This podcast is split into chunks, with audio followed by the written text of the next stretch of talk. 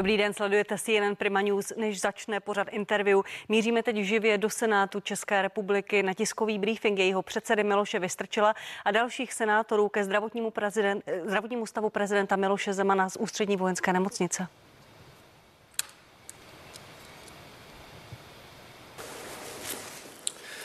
Dobrý den, dámy a pánové. Vítejte v Českém senátu. Děkujeme, eh, že jste přišli. Máme pro vás eh, zprávy, které se týkají situace okolo pana prezidenta České republiky Miloše Zemana a týkají se také kanceláře prezidenta republiky. Jak víte, dnes ráno v pondělí 18. října obdržel Senát parlamentu České republiky dopis od ústřední vojenské nemocnice Praha, který je podepsán ředitelem nemocnice panem profesorem Miroslavem Zavoralem. Dopis je reakcí na naši žádost, kterou jsme poslali v pátek 15.10. a ve které jsme žádali o sdělení informací týkajících se pacienta ústřední vojenské nemocnice prezidenta republiky Miloše Zemana. Ten dopis, ta odpověď ústřední vojenské nemocnice obsahuje tři sdělení, která jsou následující. Sdělení první. Dle názoru ústřední vojenské nemocnice není Miloš Zeman, prezident republiky, v současné době ze zdravotních důvodů schopen vykonávat žádné pracovní povinnosti. Sdělení druhé.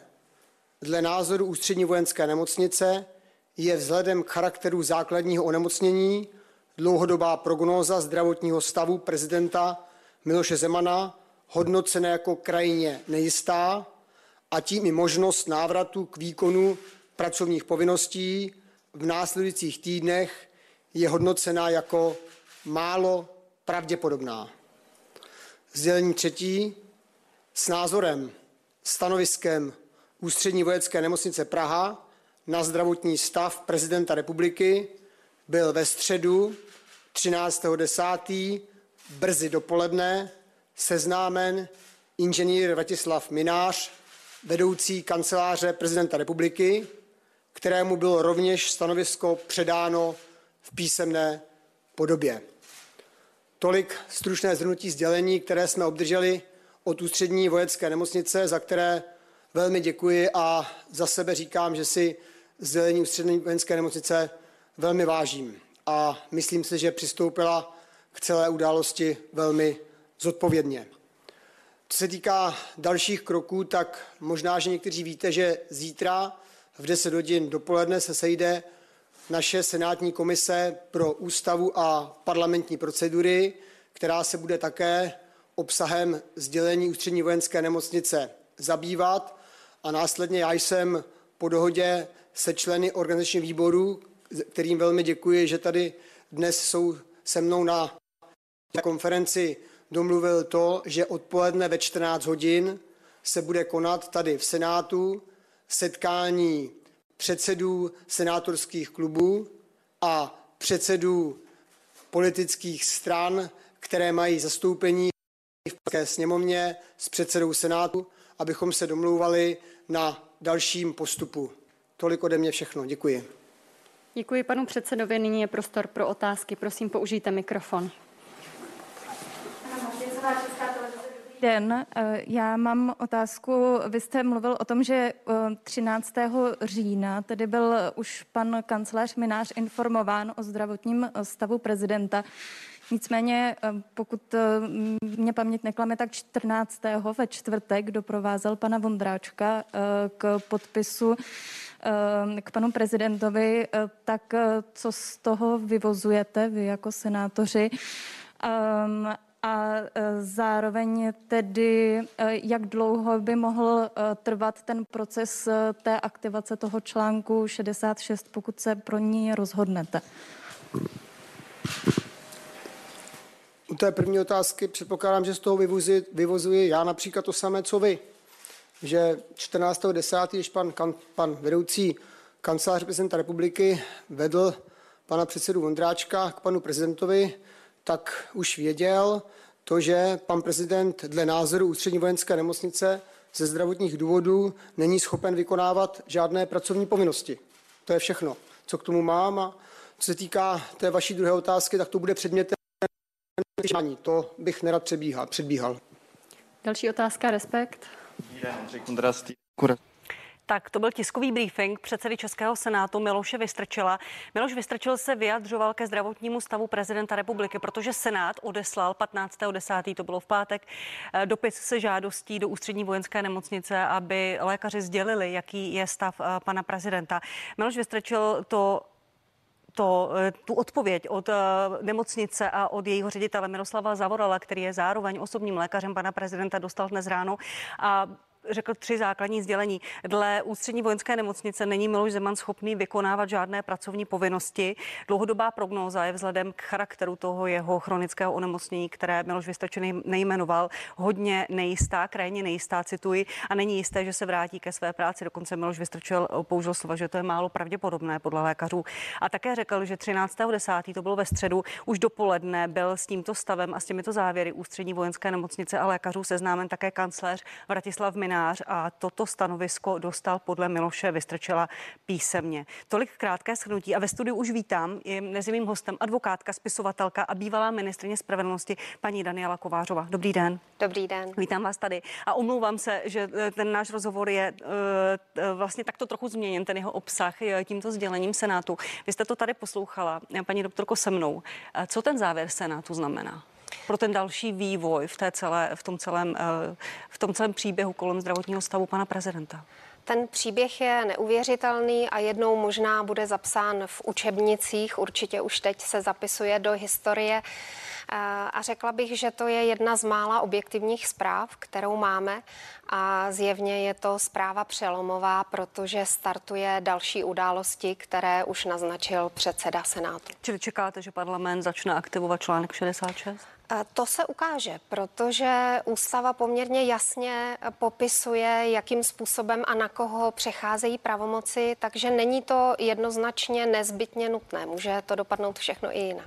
Ten, celá ta věc má několik rovin, lidskou, lékařskou, ústavní, právní. Já se vás možná zeptám na tu, na tu lidskou. Pan prezident ještě před dvěma lety sám říkal, že by veřejnost měla být seznámena se zdravotním stavem hlavy státu. Teď vlastně nevíme, nevíme nic od lékařů, protože ti nám řekli, že nám nic říct nemohou, protože to pacient nepřeje. Nevíme nic od kanceláře prezidenta republiky. Až takto, kdy se Senát dotazuje ústřední vojenské nemocnice a pan předseda takto interpretuje. Čím to podle vás je? Čím si to vy vysvětlujete? No, když se podíváme do historie, tak vidíme, že naši prezidenti odcházeli různým způsobem, velmi často poměrně podobným. Ta dnešní doba je trochu jiná tím tou online politikou, tím, že se všechno děje velmi rychle, tím, že máme Twitter, sociální sítě. Eh, dříve to nebylo tak běžné, takže myslím si, že ten současný stav je velmi ovlivněn tím, že žijeme online. A to, co jsme dneska tady slyšeli a to, co tady komentujete, je to začátek odcházení Miloše Zemana jako prezidenta? Já to tak vidím, i když jak dlouhé může být to období, to v tuto chvíli nikdo neví. Máte pochopení pro komunikaci, způsob komunikace kanceláře prezidenta republiky, jak jste zmínila online, online sítě, to, co vidíme v tom online prostoru. Vy jste aktivní na Twitteru, věřím, že to vidíte. Já to vidím a čtu a jsem eh, vlastně překvapená. Překvapuje mě ten tlak na tu rychlost, na tu bezprostřednost a nevidím to jako v pořádku. Čím to vysvětlujete, promiňte? No ono vůbec sociální sítě vedou lidi k tomu, k různým unáhleným tvrzením, k různým unáhleným reakcím. Velmi často se potom zna, eh, za ty svoje reakce omlouvají, je jim stydno, odcházejí, dokonce jsou vyhazováni z práce. Myslím si, že to je daň za online politiku a za existenci sociálních sítí a zamýšlím se v posledním období, jestli existuje cesta zpět. Skoro se bojím, že ne. Děkuji za ty odpovědi. Mým hostem v pořadu interview je dnes advokátka, prezidentka Unie rodinných advokátů a bývalá ministrině Daniela Kovářová.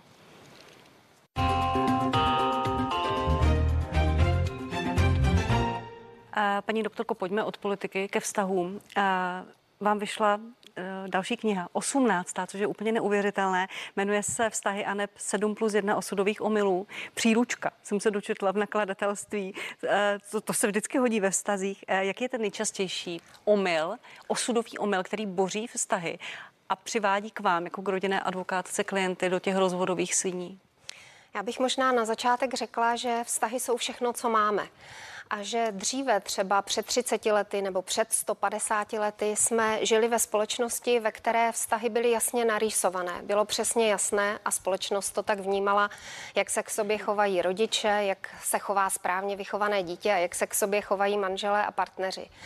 Dneska se ta doba změnila, dneska eh, všechny cesty ke štěstí jsou stejně dobré, to znamená, žádné tradiční cesty už nefungují a to způsobuje kolaps vztahu. Vidíme, že nefungují vztahy v rodinách, nefungují vztahy mezi partnery, mezi manželi, rozpadají se. A tak jsem si řekla po 30 letech v advokaci, že zkusím napsat doporučení, eh, že eh, vlastně najdu sedm největších chyb a předsudků, které dělají lidi ve vztazích a kvůli nimším vztahy nefungují. Eh, řekla bych, že ten největší, když se ptáte na ten největší, je že uh, žijeme strašně rychle a máme pocit, že ten druhý, to okolí nebo svět může za naše štěstí. Takže nehledáme cestu ke štěstí sami v sobě, což v tuto chvíli působí možná ezotericky a tajemně, ale že bychom si měli uh, odpovídat za svůj život a za své štěstí. Že to štěstí hledáme přes svého partnera. Rozumím vám. V jednom z těch posledních rozhovorů, který jsem si s vámi pročítala, jste řekla v otázce vztahů a, a možná a i erotiky, jste řekla, že teď se nacházíme ve vlně bezdotykovo, transparentní, zdrženlivé, že jdeme v takových sinusoidách a teď jsme tady. Opravdu, co to, co to znamená bezdotyková, transparentní? No, začalo to eh, všechno tou eh, vlnou mýtů a, a myslím si, že poslední tečkou byla pandemie, která vlastně doporučovala nedotýkat se, dodržovat odstupy a tohle všechno je pro vztahy eh, zničující. Myslím si, že budeme horko těžko hledat, možná ne my dospělí, ale minimálně mladá generace a děti, té bude hodně dlouho trvat, než k sobě najdou cestu. Vadí to mladé generaci, protože když jsme viděli pandemii, tak na ulicích spíš eh, protestovali proti těm opatřením, když s nimi nesouhlasili ta starší generace, rodiče těch mladých, ale mladí seděli doma, možná u Netflixu, seznamovali se online a žili ty vztahy na těch, na těch sociálních sítích. Vadí jim to vůbec? Jestli jim to nevadí, tak to nevědí, protože oni nemají dost zkušeností. Možná právě je to typické pro starší generaci, že protestuje právě proto, že jim to vadí. Uh, bez lidské společnosti se totiž žít nedá a většině lidem, i, i introvertům, kteří na začátku pandemie nadšeně vítali to, že můžou sedět ve svých pokojích nebo někde o samotě, tak jim potom společnost chyběla. A ono se zajímavě ukazuje, ty, ty uh, krize přicházejí nejenom ve vlnách, ale se spožděním a ten nedostatek komunikace se teď ukazuje u dětí a u teenagerů.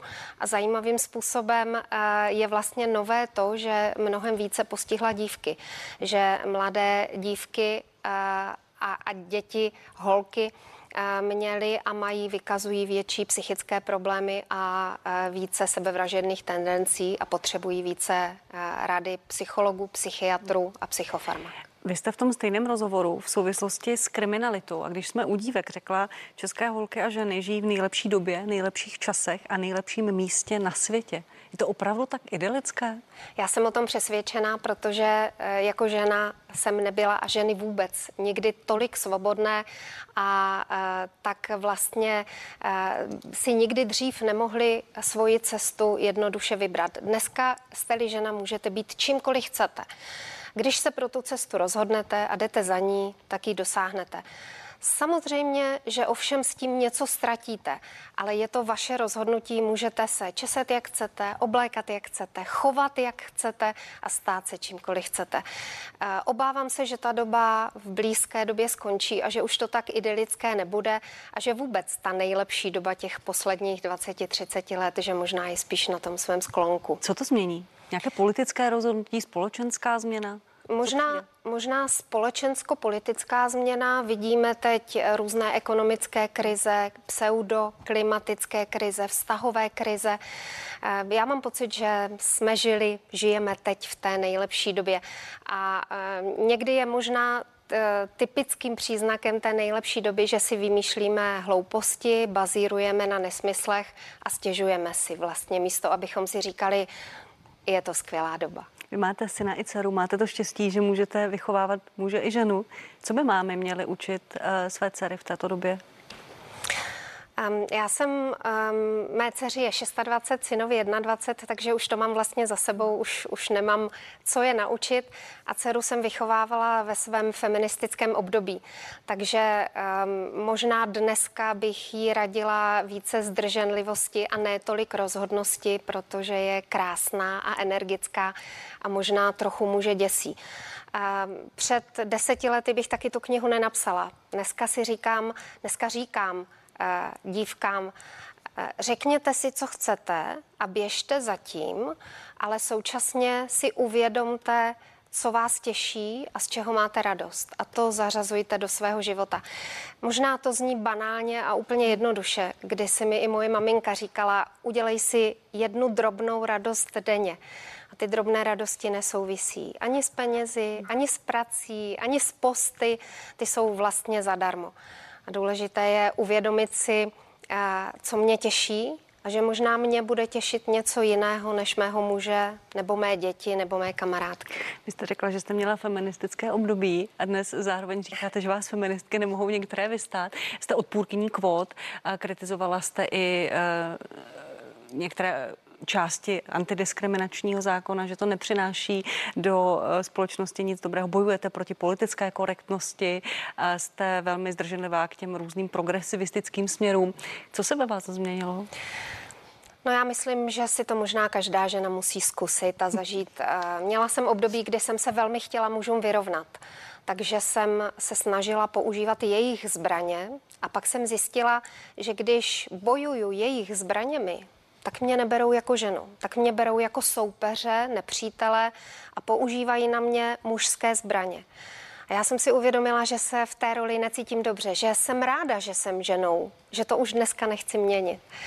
Takže jsem radši ženou než mužským soupeřem a uvědomuju si, že my ženy máme tolik ženských zbraní, proti kterým ti muži jsou úplně vlastně neschopní, protože jejich mužské zbraně proti těm našim nefungují. A, takže možná, že ty války nemusíme vést, protože Nemusíme nad muži vítězit. Já si dokonce dneska říkám, že nepotřebujeme volební právo na to, aby muži dělali to, co my ženy chceme. A v minulosti to konec konců na těch nejlepších ženách, nejšikovnějších, těch, které chtěli něčeho dosáhnout, Stahu. tak to na nich vidíme. A řekla jste, že máme ženské zbraně, které eh, muže dělají bezbranými. Kterou používáte vy nejčastěji? Já používám úsměv. Myslím si, že se ženy eh, málo usmívají a že úsměv je nejenom zkrášluje, ale muži jsou proti němu bezbraní. A když se žena usmívá, tak vlastně mužům vyrazí tu základní zbraň, zlobu, přísnost, takovou jako prudkost, tu vyrazí z ruky. Děkuji za radu. Vy... Vy se usmíváte ovšem také velmi často, takže myslím, že vám radit nemusím. ne, vždy je to takové, eh, aby, abych s tím pracovala záměrně a používala jako, to, jako zbraň, ale děkuji za tu radu. A lidi se nejčastěji rozvádí po dovolených a po Vánocích. A je to tou emočně náročnou dobou, nebo tím časem stráveným spolu. A prostě už vy víte, že po, po létě a po Vánocích k vám přijdou lidi s žádostí o rozvod? Je to um, nesprávnými očekáváními, protože s dovolenou, dovolenou má člověk zakotvenou, jakože to je ta idylická část roku, doby, eh, se kterou, potvrzují to konec konců i reklamy, na které si odpočineme, na které prožijeme něco úžasného, fantastického. A lidé, kteří eh, jinak se starají o děti a chodí do práce a vidí se jenom třeba pár hodin nebo minut za dne, spojují s tou eh, dovolenou taková očekávání, že se nemůžou naplnit. A pak zjišťují, že třeba si spolu nerozumí, anebo že každý od té dovolené očekávají něco jiného. Jeden třeba aktivitu, druhý klid. A vzhledem k tomu, že z dovolené, zejména když je zahraniční nebo někde na nějakém jednom pobytovém místě, se nemůže utéct, tak potom ti lidé mají pocit, že musí honem rychle od sebe. My se snažíme je sklidňovat, říkáme jim, eh, neblázněte, je to třeba jenom okamžitá eh, emoce, je to okamžité rozhodnutí, třeba ten vztah ještě není na rozpad, ale stejně, stejným způsobem vlastně výbušným eh, působí i Vánoce, protože z televize z něj rolničky a reklamy vám říkají, teď konečně to jsou ty Vánoce klidu, musíš být šťastný a s rodinou do tohoto přejídání a nedostatek sportu. Takže jsou to takové pochopitelné sinusoidy, eh, které nahánějí klienty k nám do kanceláří. Děkuji vám, třeba jste teď zachránila některé manželství, že to není všechno na povel ani o dovolených, ani o Vánocích. Děkuji vám moc krát, že jste byla mým hostem. Moc ráda děkuji za pozvání. Děkuji, nashledanou. A vám, milí diváci, děkuji, že jste se dívali. Mějte se hezky, nashledanou.